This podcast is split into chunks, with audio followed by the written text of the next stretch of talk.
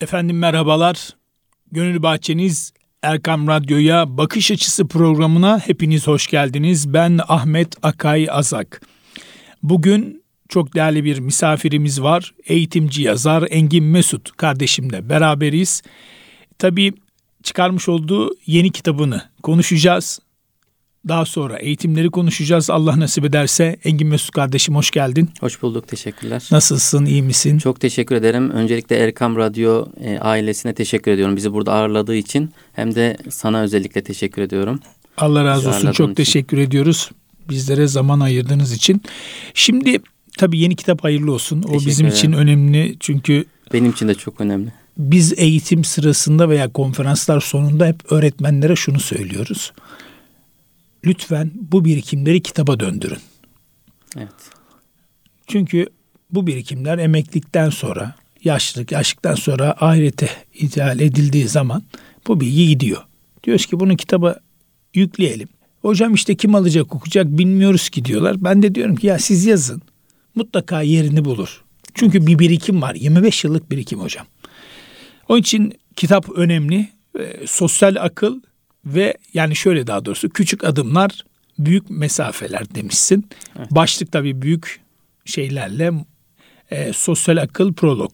Nedir hocam kitabın genel konsepti sonra kitabın içinden konuşalım. Neden bu kitap çıktı? Evet. Şöyle aslında ilk önce Engin Mesut'tan başlarsak eğer Engin Mesut kavramı aslında bir sonsuz mutluluğu işaret ediyor. Sosyal akıl prolog da Sosyal akıl kendi markamdı. Bununla ilgili sivil toplum kuruluşumuz da var. Hatta onunla birçok eğitim, gençlik çalışmaları da yaptık. E, hatta şu anda Birleşmiş Milletler nezdinde de bu çalışmalarımız devam ediyor. Türkiye'deki akredite 59 kuruluştan bir tanesi. Sosyal akıl kendim böyle ortak akıl fikrinden bana ortak akıl fikri çok fazla mahalle baskısı gibi geldiği için biraz daha sosyal akılı ön planda tuttum. Bu anlamda sosyal akıl kavramını kendim dedim ki bu gerçekten iyi bir marka isim olabilir. Bunun üzerinden çalışmalar yapabilirim, tanımlamalar yapabilirim fikrinden açığa çıkarak bunu önceledim. E, prolog da şunu ifade ediyor aslında. Bu kitabı bayağı bir yazdım. Bir buçuk yıl arşivimde bekledi. Fakat çıkartmak bir türlü o mükemmeliyetçi tarafım çıkartmama izin vermedi. Fakat birkaç tane sizin gibi değerli insana sordum kitabı olan değerli insana bu kitap buradan bir kitap çıkar mı diye bir götürdüm önlerine bıraktım okudular. Kesinlikle bundan bir kitap çıkar dediler. Yine de tatmin olamadığım için prologu koydum önüne. Dedim ki bu bir ön değiş olsun, bir ön söz olsun. O anlamda da prolog ismi aslında bir Türkçedir. Bazen İngilizce yabancı kelime gibi algılanıyor. Fakat aslında bir ön değiş demek, bir ön söz demek. Burada birazcık beyin, birazcık kalp, duygular, bu anlamda bir tanımlama kitabı diyebilirim. Ee, birazcık da ilk kitap olarak bu daha sonra genişletilerek daha geniş anlamıyla inşallah okurlarımızla buluşacak. İnşallah tabii mükemmelliyetçilik aslında ilk başta güzel bir şey gibi gözüküyor ama aslında Doğru. yoran bir şey. Kesinlikle. Öyle değil mi? Çok yorulmuyor musun? Şöyle diyeyim. Bunu geçen bir yerde söyledim çok şaşırdılar. Ee, aslında şöyle bir şey. Biz mükemmelliyet tarafına çok ağırlık verdiğimizde beyinle ilgili çalışmalar yaptığım için oradan birazcık anlatacağım mükemmelliyetçilik aslında benliğimizde sanki mükemmelliyetçiymişiz gibi gözüküyoruz. Ama aslında derinlere indiğimizde, kök duyguya indiğimizde ben kendi hayatımda aslında şeyle karşılaştım. Özgüven eksikliğiyle karşılaştım. Yani özgüven eksikliğini mükemmelliyetçilikle süsleyerek kendimizi, benliğimizi koruma altına alıyoruz gibi geliyor bana. Yani yıllar sonra ben 40 yaşından sonra bunu fark ettim. Aslında özgüven eksikliği var. Ben bunu mükemmelliyet kılıfıyla saklamaya çalışıyorum. Bu kitap da o yüzden gecikti. Bazen koçlukta da bu olur sen de bilirsin. Evet. Koçlukta da vardır. Kök duygulara indiğinde aslında çok daha farklı e, böyle esrarengiz bir alana kapılırsın dersin ki ya ben nasıl buraya geldim dersin. O arada aslında insanın kendini bulduğu zamanlardır. Benim de oradaki mükemmeliyetçilik duygum yorması da aslında bundan kaynaklanır. Asıl kök duyguyla hareket etmediğiniz için sürekli sakladığınız için o duyguyu asla inemiyorsunuz. Bu da sizi yoruyor diyebilirim. Ben de bir buçuk yıl o yüzden beklettiğimi fark ettim. Sonrasında e, okurlarımdan da güzel dönüşler alıyorum. Tabii ki okurlar bizim için gerçekten önemli. O dönüşler bizim daha sonraki yeni çerçevelememizde çok işe yarıyor. Sen, Bunu sen de bilirsin. Evet ki. evet. Şimdi sen tabii konuşurken ben bir yandan da kitabı inceliyorum. Kitap şu anda elimize ulaştı. Hı hı. E, senin gelmenle birlikte. Beyin ve işlevi. Evet. Şimdi bilim insanları beyni halen araştırıyor yani. Allah Teala Zülcelal Hazretleri öyle güzel yaratmış ki şu anda araştırılıyor. Yani Allah ne zaman izin verirse, verirse artık o bilim insanları bu beyni keşfedecek ama henüz net değil. Ne diyorsun? Kitaba da yazmışsın. Evet, beyinle ilgili çok ciddi bir tanımlama yaptım orada, anlatım yaptım. Gerçekten beyin yeni yeni fark edilen hatta 200 yıl öncesine kadar bütün her şeyin düşünmenin dahi kalpte gerçekleştiği fikri varken e, beyin araştırmaları son zamanlarda kendini göstermeye başladı. Bu anlamda biraz beyin atıl durumda kalmış. Sadece e, beyin hayatta kalmamızı sağlayan organ gibi bakılmış. Fakat şu anki incelemelerle birlikte beynin işlevlerini fark ettikçe bu konudaki araştırmalar arttıkça ne kadar önemli bir organımız olduğunu da biz anlıyoruz. Ben kitapta da bunu değinmeye çalıştım aslında ama gerçek hayatımda da öğrenmelerim bu şekilde. Beyin ve kalp birbirinden asla ayırt edilemeyen, birbirinin üstünlüğü bence hiçbir şekilde birbirine üstünlüğü olmayan iki tane e, önemli organımız. İkisi de aslında hayatta kalmamızı sağlayan evet. bir organımız ama sadece kalp hayatta kalmamızı sağladığını düşünüyoruz. Birinden biri öldüğünde zaten ölmüş oluyoruz. Bu anlamıyla beyin bence insanların üzerinde durması gereken, e, ciddi anlamda araştırılması gereken, e, onu eğitmemiz gereken bir organımız olarak görüyorum. Hala birçok işimizde ilkel beynimiz dediğimiz beyin sapıyla hayatımızı devam ettiriyoruz. Bu da bize her zaman şunu gösteriyor. Ya savaş ya kaç şeyini beynin bu kısmı zaten çok ortaya koyuyor. Girmiyor. Evet çok teferruata girmiyor. E, sadece bedenin hayatta kalmasını sağlayan bir mekanizması var. Mesela karar veren beynimiz ön ve arka beyinle alakalı bir bölüm var. Evet. Bu da tabii ön bellek ve arka bellek yani kısa süre hafıza, uzun süre hafıza dediğimiz nokta. Nokta evet. Evet yani aslında şey çok güzel bir tanım yaptın az önce ama herkes de yapmaz. Yani özgüvensizliğimi mükemmelliyetçi yanımla hmm. kamuflaj evet. yaptım. Neden özgüvensiz olduğunu düşündün? Küçükken yaşadığın bir nokta mı vardı? Muhtemelen muhtemelen Anadolu'da yetiştik. Sürekli bir önümüzde bir bariyer vardı. E, işte bir toplumsal baskı vardı. Aslında gerçek düşüncelerini hiçbir zaman söyleyemiyordun ya da işte baskılanıyordun. Çünkü önünde eğitilmiş, gerçekten kendini geliştirmiş insan sayısı çok az model alabileceğin. O yüzden de çekinerek bir yaşam sürüyorsun. Tabii orada baskı aslında şu TRT'de hani 80'ler dizisi vardı. Orada arada bir bak, bakıyordum. Hı hı. Mesela icat çıkarma. Başımıza aynen, icat aynen. çıkarma. Aynen, yani aynen. o şekilde bakıyordu. Standart gidelim. Doğru yani hep babam da bunu demiştir. Oğlum ne önde ol ne arkada ol. Bize Anadolu'da hep bu şekilde öğretildi. Belki bunun da şeyleri var. Doğru yerleri var. Hani biliyorsunuz irade terbiyesi kitabını okuduğun zaman siz de okumuşsunuzdur onu. Mükemmel bir kitap. Orada evet gerçekten bir ana bir kitap. Ben her zaman tavsiye ediyorum irade terbiyesini. Orada şey vardır. Orada da e, aşırılıklardan kaçınmayı hep böyle önceler. Yani aşırılıklar insanı ya tembelliğe götürüyor ya da faciaya götürüyor orada. O da mümkün oldukça ortalamayı. Zaten Peygamber Efendimiz de her şeyin ortasını bize buyurmuş. Bu anlamda bence ortalama bir şey önemli ancak yeni fikirlerin bulunması için de bazı çitlerin dışına, beynimizdeki o çitlerin dışına çıkmamız gerektiğini düşünüyorum. Mesela başlıklardan bir tanesi hani kitabın içerisindeki başlıklar da çok önemli biliyorsun evet, içindekiler. Kesinlikle. Her akıl keşfedilmesi gereken potansiyeli kapsar demişsin. Evet. Mesela Burada neyi kastediyorsun? Yani aslında her akıl derinlere indikçe böyle mucizelerle karşılaşacağımız bir potansiyele sahip. Yani şu anda birçoğumuz bu tür koştuklar yaparken fark ediyoruz. Kişi konuştukça aa ben bu muyum? Konuştukça ben bunu nasıl yapmışım, yapabilirim dedikçe böyle kendini geliştirdikçe geçmişte bunları düşünmeye bile korkardım. Şu an bunları yapıyorum diyen bir akla sahibiz. Yani şunu demek istiyoruz aslında orada. Beyin derinliklerine indikçe muazzam bir organımız ve o potansiyeli açığa çıkarttığımızda bırakın başkasının tanıyamaz oluşu kendi kendimizi bile tanıyamaz hale geldiğimiz zamanlar oluyor. İyi anlamda söylüyorum bunu. Kötü anlamda da böyledir. Beyin aynı zamanda her zaman suçlarla beyin ilişkilendirilir mesela. Suç beyin ilişkisiyle ilişkilendirdiğinizde de beynin o potansiyeli kötü yönde kullanıldığında da muazzam derecede ileri gidebilecek şeyler. Hatta hırsızlıklarla ilgili araştırmalarda ya da dolandırıcılıklarla ilgili araştırmalarda dolandırıcıların ya da hırsızların birçoğunun üstün zekalı olduğu açığa çıkıyor. Bu evet. araştırmalarda da var zaten. Yani beyni hangi tarafta potansiyelini açığa çıkarırsanız o tarafta muazzam derecede size enerji sağlayacağı, güç sağlayacağını ifade ediyoruz orada. Aslında şöyle ben Üsküdar Çocuk Üniversitesi'nde biliyorsun iki yıl Evet. öğretim üyeliği yaptım. Orada üstün zekalı çocuklarla çalışma yaptık. Ailelerde şunu gördüm. Önemli bir noktaya değindiğin için söylemek istiyorum.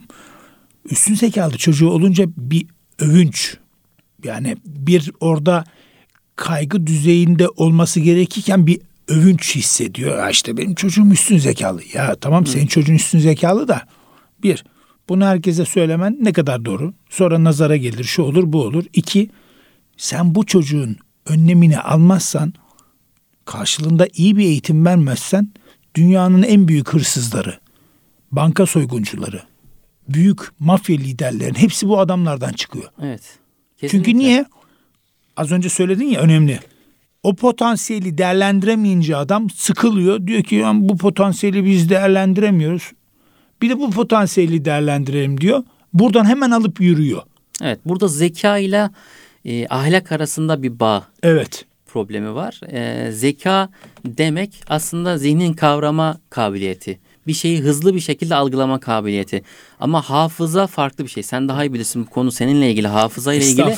Zeka konusu kavrama kabiliyetidir, uyum kabiliyetidir. Yani suçun içerisindeysen o suça uyum sağlama kabiliyetinin yüksek olması ya da iyi bir şey yapma konusunda bir işin içerisindeysen oraya hızlı bir şekilde uyum ve e, o işi kavrama kabiliyetidir zeka burada.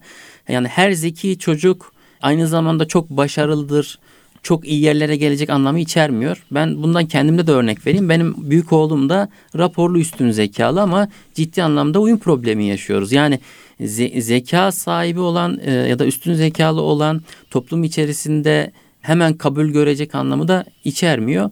Dışlanabiliyor sınıftan. Dışlanabiliyor. Evet orada şöyle de bir şeyle karşılaşıyor zeki çocuklar. Diyelim ki bir konu anlatılıyor. Derste bir konu anlatılıyor. Hızlıca anlıyor. Ben diyor her şeyi hızlıca anlıyorum. O zaman çalışmama gerek yok. Ondan sonra bu çocuk çok iyi dersleri olan çocuklar her şeyi iyi anladığı için diğer arkadaşlarından daha önce kavradığı için sıkılmaya başlıyor. Bu sefer yavaş yavaş derslerden soğumaya başlıyor. Bu anlamda da aslında bir dezavantaja dönüşüyor. Tabii o öğretmen de Zeka, eğer evet. bunu keşfedip keşfedemiyorsa Ona ayrıcalıklı bir şey yapamazsa, önüne koyamıyorsa ki evet. koyamaz. Çünkü niye? 19 tane öğrenciyi nereye koyacaksın? Evet, doyuramıyor. Onu bilgiye Evet. doyuramıyor. Sürekli yeni bir şeyler koyması gerekiyor. Çünkü hızlı ne verdiysen alıyor. O aşamada çocuklar genellikle üstün zekalı çocuklar sınıfın gerilerinde kalma eğilimine giriyor ki ben bugün büyük oğlumda aynı şeyleri yaşıyorum yani. Hatta yazın bir kampta bir öğrenci vardı. Benim öğrencimdi. Bir yere gitmiş kampa. Annesiyle konuştum. Hani süreç nasıl işliyor diye. Dedi ki hocam dedi benim oğlan dedi çok zeki birisi. Ben zaten çalışma yaptığım için biliyorum. Fen lisesi okuyor. Ya çocuk çocuğa bir ödev vermişler. Demişler ki yaz kampında şurayı oku gel. Evet. Şimdi herkesten önce okumuş. Çünkü hızlı okuma eğitimi vermiştim ben ona anlayarak hızlı okuma teknikleri. Okumuş, kavramış, anlatmak için gidiyor ama daha henüz kimse okuyamamış, bitirememiş. Hoca diyor ki git bunu bir, bir defa daha oku. Yani oyalama taktiği. Bu sefer ne oluyor? Çocuk orada sıkılmaya başlıyor. Okuma numarası yapıyor ama okumuyor. Evet. Aslında yeni bir şeyler vermesi gerekirken eskiyi tekrarlatması onda bıkkınlığa Burada işte oluyor. burada işte hoca çok tecrübeli ve eğitimli olması lazım. Bunu keşfetmesi lazım ki çocuğa başka doneler versin. Evet, bence öğretmenlerimizin, eğitmenlerimizin birçoğunun e, yakın zamanda bu beyin antrenörlüğü kavramıyla tanıştıktan sonraki için söylüyorum, bölüm için söylüyorum. Kendim de, kendime söylüyorum aslında bunu. Bence eğitmenlerimizin, öğretmenlerimizin beyinle ilgili eğitimlerde ciddi olarak alması gerekiyor. Yani hangi beyne nasıl hitap ederim? Daha çok biz kişiliklere hitap etmeye çalışıyoruz. Tabii sayısal zeka, sözel zekaya bakması lazım. Orada zeka ile ilgili olan kısımlar, beyinle ilgili olan kısımlarda da bence eğitim almaları gerekiyor. Bu da e, dediğim gibi dünyada yeni gelişen bir alan. Bizim de bu konuda ciddi anlamda yol almamız gerektiğini düşünüyorum. Ki orada da hocamız mesela eğer oradaki beynin yapısını bilseydi o kişiye yeni bir şey vererek, yeni bir köpek balığı vererek onun beynini geliştirmesine devam etmesi olabilirdi. Onun yerine mevcudu tekrar ettirerek aslında bir patinaj çektirmiş. Tabii. Bence orada bir bıkkınlığa sebep Tabii olmuş. tabii tabii aynen. Kitapla ilgili birkaç da ben şey yapayım. Mesela sosyal akıl kavramını da mesela orada tanımladım. Hı hı. İnsanın kendini tanıması ve anlamlandırması konusu da var. İşte en başta demiştim ya benliğimiz işte mükemmeliyetçi zannediyoruz ama benliğimizi tanımıyoruz. Orada kişinin tanıması, kendini anlamlandırması sürecinde mutlaka kendi organlarını tanıması gerekiyor. Yani beyin kapasitesi, zeka kapasitesi, kalple ilgili olan kısımlar ki yakın zamanda e, araştırmalar şunu da gösterdi. Belki ikinci bölümde de bunlarla ilgili konuşuruz. Kalpte de nöron ağları var. Kalpten beyine giden veri sayısı beyinden kalbe gelen veri sayısından fazla olduğu söyleniyor. Yakın zamandaki araştırması. Biz oysa ki bütün komutların beynin verdiğini düşünürken bugün kalpten beyine giden veri sayısının daha fazla olduğu açığa çıkıyor. Ve nöron ağı var. Yani aslında geldiğimiz noktada şu olacak. Ben ona inanıyorum. E, beynimiz bütün vücudumuz aslında. Yani bütün vücudumuzda. Çünkü bazı kitaplarda okursunuz e, işte beyin dararken bağırsakta bulduğum karar alma mekanizması bağırsak diyor. E, bir kısmı başka kalp diyor. Yani aslında hepsinden bizim karar alma mekanizmalarımızda ya da düşünme mekanizmalarının hepsinin etkisi var. Aslında beynimiz bence bütün vücudumuz.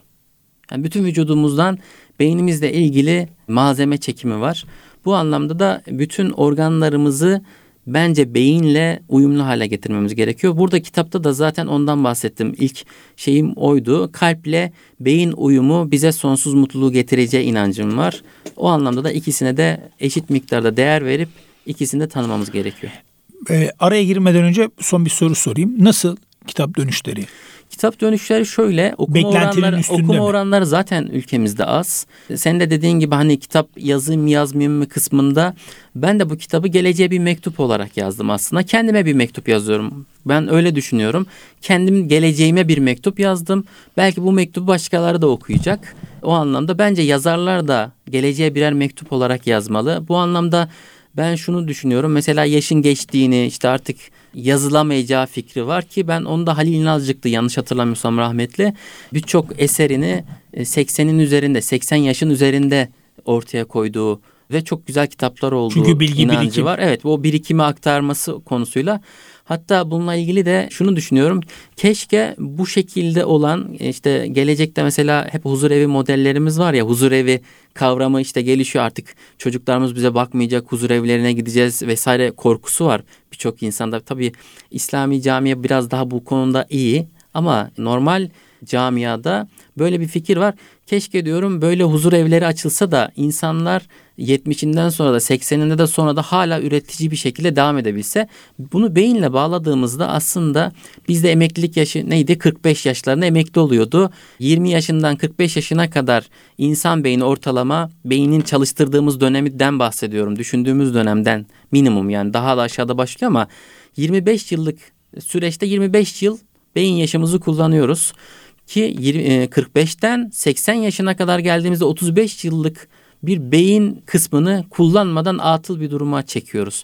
Bence e, düşünmeyle Alzheimer ilgili. zaten başlangıcı evet, böyle Zaten başlıyor. evet Alzheimer'da da mesela bu beyin çalışmalarının, beyin antrenörlüğün, beyin egzersizlerinin ne kadar etkili olduğunu birçok çalışma bunu gösterdi. Kitabımda da var zaten. Bu beyinle ilgili yapılan egzersizler Alzheimer ve demansı da azalttığı, yavaşlattığı konusunda çalışmalar var. Bu da önemli diye düşünüyorum. Tabii İngiltere'de şu anda Alzheimer'a karşı bir engelleme ile alakalı bir çalışma yapılıyor. Yaşlıları üniversiteye alıyorlar. Evet eğitim aldırıyorlar. Yani ne kadar çok okursa çünkü belli bir yaştan sonra beyin artık küçülmeye gidiyor ya. Evet. Siz onu geliştireceksiniz, okuyacaksınız, sudoku çözeceksiniz, bulmaca, bilmece artık ne varsa dikkat odak oyunları. Evet. Beyni devamlı çalıştırmak lazım Çalıştırmak hocam. Şimdi kesinlikle. Allah bu beyni veriyorsa sen atıl olarak kullan diye değil. Aslında şöyle sistemsel olarak mesela 50 yaşında emeklilik geliyor diyelim ya da 55. Sen niye ölünceye kadar kendini boş bırakıyorsun ki? Yani İslam sadece evle cami arasında mı? Beşikten mezara kadar Tabii canım sen evden çıktın camiye gittin namazını kıldın. Öğle ile ikindi arasındaki o vakiti çok iyi değerlendireceksin. Beyni çalıştır. Madem çalışmıyorsun koy kitabı. De ki yıllık kardeşim ben 90 tane kitap koy, okuyacağım. Evet burada bu fikri de var Hedef. yani. Mesela beşikten mezara kadar ilim var ya. pe- Peygamberimiz- peygamberimizin evet, hadis-i hadis-i, şerif. şerifi. Burada aslında beyin araştırmalarında da bu çıkıyor. Yani diyor ki beyninizi diyor beşikten mezara kadar eğer çalıştırmazsanız beyin kendi kendi değirmen gibi öğütmeye başlar. Beyin araştırmalarında da bu zaten ilmi olarak da çıkmaya başladı. Yani bunun ispatı olmaya başladı. Bu anlamda da beynimizi ciddi anlamda çalıştırmamız gerekiyor. Okuma ile ilgili sorduklarında da mesela kitap okuma olasılığı şey oranları çok düşük. Bizim de kitapla ilgili olan çalışmalarda gördüğümüz özellikle gençlerin okuma oranları çok düşük. Çünkü şey kısaldı. Yani dikkat Odaklanma. odaklanma ve dikkat çok azaldı. Bu da yine beynin araştırma konularında aslında ciddi anlamda bunları e, bunlarda da e, yazarlarımız daha kısa bölümlerle gençlere ulaşmamız gerekiyor. Çünkü odaklanma oranı düştüğü için bunu da kısa bölümlerle bir şekilde kısa cümlelerle anlatıp bitirmemiz gerekiyor. Yani kitabı çok kalın yapmadan kısa kısa Çocukları yazarak. koparmamamız Evet, evet. gerekiyor. Yani süreç içerisinde koparmamamız gerekiyor. Ancak uzun okumalar alıştırdıktan sonra bununla ilgili ben de bir araştırma yapmıştım. Sen de bunun şahit oldun. Evet. Sosyal kütüphane diye bir projemiz vardı. O da okuma şeyiyle ilgili. Türkiye'deki en etkili 500 kitabı araştırmasını yapmıştım bir buçuk yıl boyunca. Oradan Türkiye'nin 500 etkili kitabını yani 3 aşağı 5 yukarı yani belki şaşırdıklarımız olur, yanıldıklarımız olabilir ama gerçekten o en çok okunan kitaplara ulaştık. Aslında çocuklarımızın da gençlerimizin de bu e, kitaplardan okumaya alışmaları e, okuma alışkanlığında çok etkili. Yani gerçekten çok sıkıcı bir kitaptan ya da dili ağır bir kitaptan çocuk okumaya başladığında bütün kitapların öyle olduğunu düşünüyor. O anlamda okuması yüksek, gerçekten anlamlı kitaplarla okumaya başlatırsak çocuklarımız ve gençlerimiz bence daha çok okumayı artırır.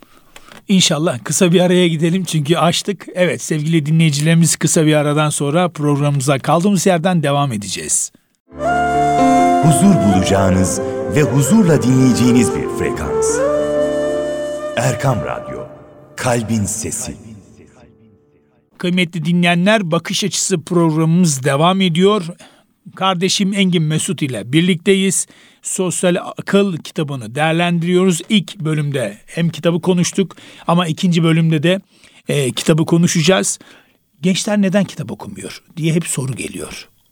Yaşlılar okuyor mu? Bence onlar da okumuyor. Ya da okuyanlar yine okuyor, okumayanlar yine okumuyor. Yani o şekilde düşünebiliriz. Gençlerin kitap okuma alışkanlıklarının düşük olmasının sebeplerinden bir tanesini az önce söyledim. Yani yanlış kitaplardan başlanıyor olabilir. İkincisi bence sosyal medya ve dijital kanallar ciddi anlamda bombardımana tabi tutuyor. Bu da gençlerimizin hep ben beyinle ilişkilendireceğim çünkü alanım bu. Beyin ve koçlukla ilgili ilişkilendireceğim. Bu anlamda gençlerimizin o beyinleri çok yoruluyor.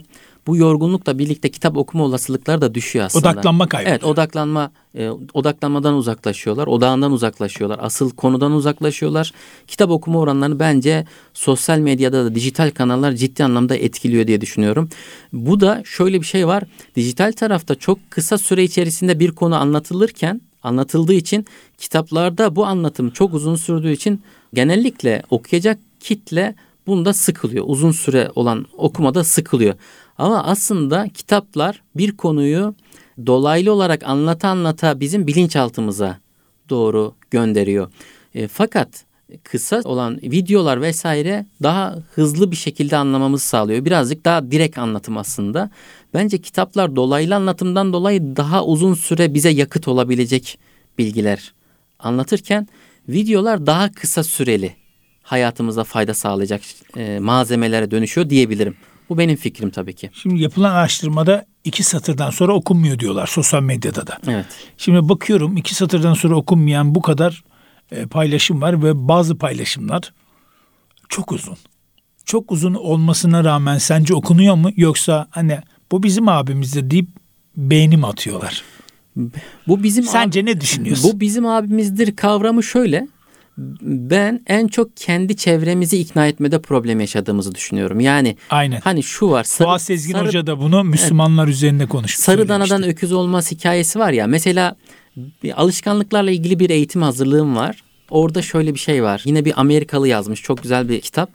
Alışkanlıklarla ilgili. Orada diyor ki bütün diyor ilişkilerinizi diyor zayıf bağlar üzerine kurun. Ticari ilişkilerinizi. Güçlü bağlar genel anlamda size fayda sağlamaz. Zayıf bağlarını size daha çok ileri gitmenizi sağlayacaktır diye zayıf bağlar üzerine bir pazarlama taktiği öneriyor. Bunu kendi kitaplarımda da gerçekten uyguladım. Kendi kitap satışımda. Kendi rehberimdeki çoğu arkadaşıma kitabımla ilgili gönderimler yaptım. Dedim ki böyle bir kitabım yayınlandı. Okuyup bana e, olumlu ve olumsuz dönüşlerinizi yaparsanız çok memnun olurum dediğimde bana kitabımı alıp dönenlerin çoğunun arkadaşımın arkadaşı olduğunu tespiti var. Bu canlı şahit olduğum için gönülden söylüyorum bunu. O yüzden ben ticaretin de ya da işte değer vermenin de zayıf bağlar üzerine olduğunu düşünüyorum. Yani bizi kendi çevremizden çok daha sonraki çevremiz değer veriyor olabilir. Bu kavram da kendi keşfim. Aslında şöyle yok değil öyle düşünme de şöyle düşün ben de yaşıyorum onu. Sana değer veriyor ama o yoğunluktan veya yorgunluktan bazen gözden kaçırmaktan mütevellit hani o kitabın tamamını okuyamamış olabiliyor. O okumuyor ama bir başkasını okutuyor. O da olabilir. Bir başkasını Yine zayıf bağlar aslında evet, tabii, zaman. tabii. Evet. Bir başkasını okutuyor oradan bir dönüş aldıktan sonra işte hani diyor ki işte kitap şöyle güzel böyle güzel şurada eksikler var falan filan gibi. Hı hı. Ben de şöyle bir araştırma yaptım kendi çevremde. Kitaplarım satılıyor hamdolsun ama kendi en yakın çevremde alemde alan çok nadir. Ya benim hediye etmemi ya da bekliyorlar. Evet. Ve ben o kitabı mesela hediye ettiğim zaman da en yakın çevrem diyorum. Yoksa dışarıda satılıyor. Evlerine gittiğimde kendi kitaplarımı arıyorum. Ve kendi kitaplarımı bulamıyorum. Hmm, ben böyle bir şey yaşamadım ama. Enteresan bir şey. Burada yani açık ve net kendimi ilan ediyorum. Kitap ön rafta olmuyor ya arkada oluyor ya da o kitap bir başkasına verilmiş okunuyor oluyor mesela. Hmm, güzel. Ama ben kendi en yakın alemde, çevremde, en yakınımda o kütüphanede göremiyorum onu.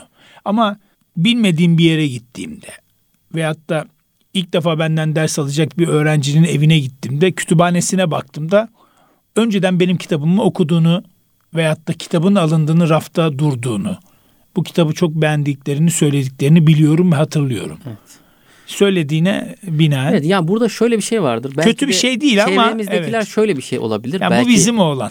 Evet yani o, o olabilir. İkincisi de şey olabilir. Yani değer verme ölçütümüz farklı olabilir. Yani ona değer verirken ya da ona değer değerimizi gösterirken değer veriş şeklimiz belki farklı olabilir. Mesela ben de en çok kitabım çıkmadan önce bu e, şeyi bilmiyordum, adabı bilmiyordum mesela. Bir yazara bu kitabı nereden temin edilebilir, edebilirim diye sorulurmuş. Kitabından bana bir tane ver denmezmiş evet, mesela. Aynen öyle. Bu Ama değer verme şeklimiz. Biz kitabı aldığımızda ona değer verdiğimiz zannediyoruz. Yani yazarından kitabı aldığımızda ona değer verdiğimizi zannediyoruz ama belki burada değer ölçütlerimiz farklı Orada şey olabilir. var yazara destek verme mahiyeti var. Ee, nereden alabilirim linkini gönderir misin var ama genelde yakın çevre artık bir imzalı kitabını alırız gibi alırız bir tabir var. Hediye. Evet. Hediye sünnettir veriyoruz. Eyvallah. Ama yazarın desteklenmesi mahiyetinde buradan herkese ilan ediyoruz. Ben parantez içerisinde bir şey daha söyleyeceğim.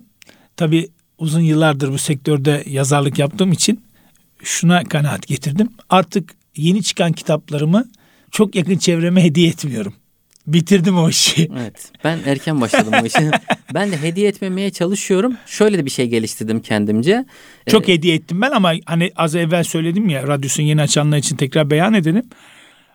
Yani hediye ettiğim en yakın çevremde kütüphanede kitabı görmeyince evet. ya da okunmadığını duyunca biraz zorlanıyoruz. Evet. orada zorlanıyorum. Ben ondan hmm. sonra diyorum ki tamam ha. Ben o zaman kitabı eğer hediye edeceksem yakın çevreme değil arkadaş çevresine, onun geniş çevresine, bir iş adamına falan hediye etmeyi yakın çevreme artık hediye etmiyorum. Hatta onlara şöyle söylüyorum. Artık desteklersiniz. Aynen. Ya onu da şöyle geliştirdim kendi içimde. Kendi çevremden birisine kitap hediye ettiğim zaman imza istiyor. Ben de diyorum ki okuduktan sonra imzalayabilirim diyorum. Yani öyle bir farkındalık uyandırmaya çalışıyorum. Eğer okuyup getir, getirirse imzalıyorum. Çok mu önemli imza etmek? Evet imza etmek önemli. Yazarın ona direkt hediyesi olması anlamında. Ama okumayan birine de ben imza etmiyorum. Bir hatıra bu olur. Da, evet. Bu da kendimce geliştirdiğim bir yöntem. Belki böyle bir şey yapabiliriz. E, ben çevremizdeki insanlara değer verme ölçütlerimizi yeniden gözden geçirmemiz gerektiğini düşünüyorum. Önemli bir noktaya Evet, değindin. bir yöntem olarak diye Evet. Bu önemli. koçlukta da var. Şimdi sizin değerinizle benimki aynı olmayabiliyor ya da değerlerimizin tanımları farklı olabilir. Sizde mutluluk farklı bir tanımla tanımlanmış olabilir. Bende farklı bir tanımla tanımlanmış olabilir. Koçlukta bunu sorarız. Mutluluk sana ne ifade ediyor diye. Onda onun tanımını isteriz. Ondan sonra konuşurken mutluluğu ifade ettiğinde evet bu şekilde söylüyor. Tanımı bu. Onun mutluluk tarzı bu. O zaman bu mutludur diyebiliyoruz. Burada da yine değerlerimizi birazcık da gözden geçirmemizde fayda var. Kendi çevremize özellikle verdiğimiz değerler konusunda zaten kitabımın en sonunda da e, sosyal akıllı destekleyen olumlu ve olumsuz konular var bu değerlerle ilgili. En son kısmında yani e, sosyal akıllı sabote eden değerler, destekleyici değerler Buradaki diye. Üçüncü bölümde Evet, üçüncü saygı, bölümde o sevgi, var. hoşgörü, sorumluluk, Evet, yalan ve iftira, gıybet zaten. ve dedikodu, haksızlık ve adaletsizlik, bencillik ve kıskançlık, hırsızlık ve rüşvet. Evet, yani bu tür değerleri de sosyal akıllı destekleyen değerler olarak ve ya da sabote eden değerler olarak buraya girdim. Aslında şöyle diyeyim yani hani günün belki özeti olacak. İnsan düşünce inançlarını da değiştirebiliyor. Düşüncelerini değiştirebiliyor. İnanç derken burada İslami ya da dini inançtan bahsetmiyorum. İnandığımız bir konu anlamında söylüyorum. İnançlar değiştirilebiliyor, davranışlar değiştirilebiliyor. Ya Zamanla insan esneyebiliyor. Esneyebiliyor ama en zor değişen şey duygulardır. Duygular en derinde yer alıyor. Bizim beynimizde de yine beyin sapına yakın bir yerde duygular değiştirilmesi en zor olanları. O anlamda bazen deriz ya duygusal davranıyorsun vesaire. Aslında o artık sonunda yani Beyin sapını bir konuşalım mı? Son Yani- 8 dakikamız var. Mesela beyin sapı nerede? Ya beyin- Yani şimdi biz biliyoruz ama Evet. yine de bir tekrar edelim. Beynimizde omurilikle yani omurilikle olan kesişme noktasının tam başlama noktası beyin sapı. Burası ilkel beyni oluşturuyor. Yani burası aslında hayvanlarda da aynı şey ol- olan kısım aslında beyin sapı. Bu kısım bizim en ilkel beynimiz bizi hayatta tutan yani mesela bir korku yaşadığımızda bizim ya ya, ya kaç ya dur ya da savun, savaş şeyini bize komutunu veren kısım burası. Duygularımız da burada amigdalada yer alıyor. Zaten buraya yakın bir kısımda duyguların olduğu kısım ve bu kısım gerçekten buraya duygularımızın inmesi çok büyük zaman alıyor. Yani yaşantımız içerisinde. O yüzden ben şunu öneriyorum. e, Danışanlara da bunu öneriyorum. Diyorum ki bir duyguyu yerleştirmeden önce yani kendi içine yerleştirmeden önce çok iyi düşünmelisin. Çünkü o duyguyu tekrardan çıkartmak çok zor. Birine karşı olan duygularımız da öyle. Yani mesela sevgiyi yerleştiriyoruz diyoruz ki bize çok fazla ihanet etti. Bir anda farklı bir duyguya sokuyor sizi. O yüzden duygular konusu çok önemli. Ben koçlukta da duyguları en son çalışıyorum. Değerler konusunu çalışırım. İşte diğer hedef belirlemedir, amaç belirlemedir, kendini tanımlama, farkındalık bunlar çalışıyoruz ama duygular kısmı en son çalıştığımız konular. Çünkü duygular değiştirilmesi en zor kısımlar. Buralarla çalışmak birazcık zor diyebilirim. Hatta psikologlar da bu konuda zorlandığını biliyorum. Yani en son kişilikler kısmına giriyorlar ve duygular kısmını değiştirmek ciddi anlamda hem kişi açısından, danışan açısından hem de koç ya da psikolog açısından çok zor bir durum diye düşünüyorum. Evet. Pekala insanın kendini tanıması mümkün mü? İnsan tanıması yani şöyle diyeyim sonuç olarak tanıması bence mümkün değil. Bence mümkün değil. Ama süreç içerisinde tanımaya yaklaşıyoruz. Çünkü insanın kendisi de değişiyor bir taraftan. Yani bu bilinçaltımızda değişiyor, bilincimiz de değişiyor. Zaten biliyorsunuz yüzde beşi bilinçli tarafımızda, bilgilerimizin, tecrübelerimizin yüzde beşi, yüzde doksan beşi bilinçsiz tarafımızda yer alıyor. Bu ciddi anlamda bir şey. Yani o yüzden o bilinçsiz tarafı tanımamız, yüzde doksan beşi tanımamız çok uzun zamanlar alan bir kısımda. Ben tanıyoruz ama tanıdıkça biz de değişiyoruz bir taraftan tanımaya devam etmemiz gerektiğini düşünüyorum. Yani süreç odaklı düşünüyorum. Zaten sosyal akıllı tanımlarken de sosyal akıllı bir sonuç aklı değil süreç aklı olduğunu ifade ettim. E, o anlamda da süreç devam ediyor diyebilirim. Tanıma süreci hep devam edecek. Yani tam manasıyla tanıma değil ama o süreçte devam edecek. Kesinlikle. Kendini yavaş yavaş keşfedecek diyorsun. Kendimi tam olarak tanıyorum diyen yanılır. Onu söyleyebilirim yani son nokta olarak hani. insan ben kendimi tanıdım dediğiniz gün yanılacağınıza eminim yani. Evet. Son olarak tabii programı yavaş yavaş tamamlıyoruz. Gençlere ne tavsiye edersin? Hangi kitapları tavsiye edersin? Genç, Ee, annelere, babalara ne tavsiye edersin? Bir de onları alabilirsek senden. Tabii ki gençlere özellikle ben kendim bazı kitapları 3-5 defa okuyorum. Yani e, İyi ara kitaplar ara zaten iyi kitapları ara ara okuyorum. Zaten okuma şekilleri var biliyorsunuz. Bazı kitaplar okunur geçer. Bazı kitaplar kenara bırakılır birkaç defa okunur. Sürekli okunur. Arada periyodik periyodik şeyler. Şöyle bir şey okuma kültürü olarak da bazı kitapları sürekli derinlemesine de okuyabilirsiniz. Böyle tek tek de okuyabilirsiniz. Ama ben irade terbiyesini mesela Julius Payot'un kitabını e, bütün gençlere öneriyorum. Orada şeyi bulacaklar. Tembelliğin bizdeki aşırılıklar oluşturduğu aşırılıkları bulacaklar. O anlamda çok öneriyorum. Mesela hiperaktivite kavramı çok fazla toplumumuzda yaygın. Ben 40 yaşını geçen birisi olarak 40 yaşında hiperaktivite olduğumu anladım ve hiperaktivitem hala devam ediyor baktığım zaman. Onu değiştirmeye çalışsam da bu anlamda Dağınık Zihinler diye bir kitap var mesela. Mesela bunu Gabor Mate'nin kitabı. annelere, babalara, Annelere babalara kesinlikle öneririm. İşte Çalınan Dikkat diye Joan Hari'nin bir tane kitabı var. Bunu öneririm. Ya da Beyin Kuralları diye bir kitap var. Onu önerebilirim. Ee, özellikle akademisyen camianın yazdığı ya da öğretmenlerin okuyabileceği fonksiyonel bağlantısız çocuklar diye bir kitap var. Biraz dili ağır olduğu için belki öğretmenlere ya da ne diyeyim eğitimli anne babalara onu önerebilirim. Sindire sindire. Sindire sindire okuyabilecekleri bir kitap. Bunun dışında da e, yine dediğim gibi kendi araştırmam sonucunda Türkiye'nin en etkili 500 kitabının araştırmasını temin edebilirler. Bana ulaşabilirler o Onu anlamda. nasıl ulaşabilir? Sosyal Akıl Derneği'nin sitesinde var. Sosyal Kütüphane diye bir projemiz var. O kütüphane projesinin en altında e, liste yayınladım. Orada var. O listeyi de mümkün oldukça güncellemeye çalışıyorum. Yani araştırmalarım sonucunda liste sürekli güncel, güncellenebilir durumda diyebilirim yani. Tamam harika çok güzel. O zaman bunu da örnek olarak çok bilgi birikimi yüksek bir liste oldu. Kesinlikle. 500 kitap kolay bir hadise değil. 500 kitap.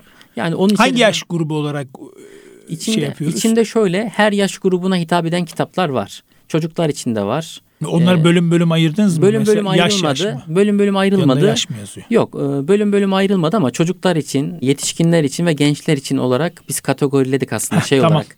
Kategorizasyonu yapıldı ama listede o şekilde değil. Her kesimin okuyabileceği orada kitaplar var. Çok rahat. Evet çok teşekkür ediyoruz. Ben teşekkür ederim. Kıymetli dinleyenler bakış açısı programımızı maalesef burada tamamlıyoruz. Engin Mesut eğitimci yazar kardeşimizle beraber Küçük Adımlar Büyük Mesafeler Sosyal Akıl Prolog kitabını hem değerlendirdik hem konuştuk hem de güzel şeylerden bahsettik.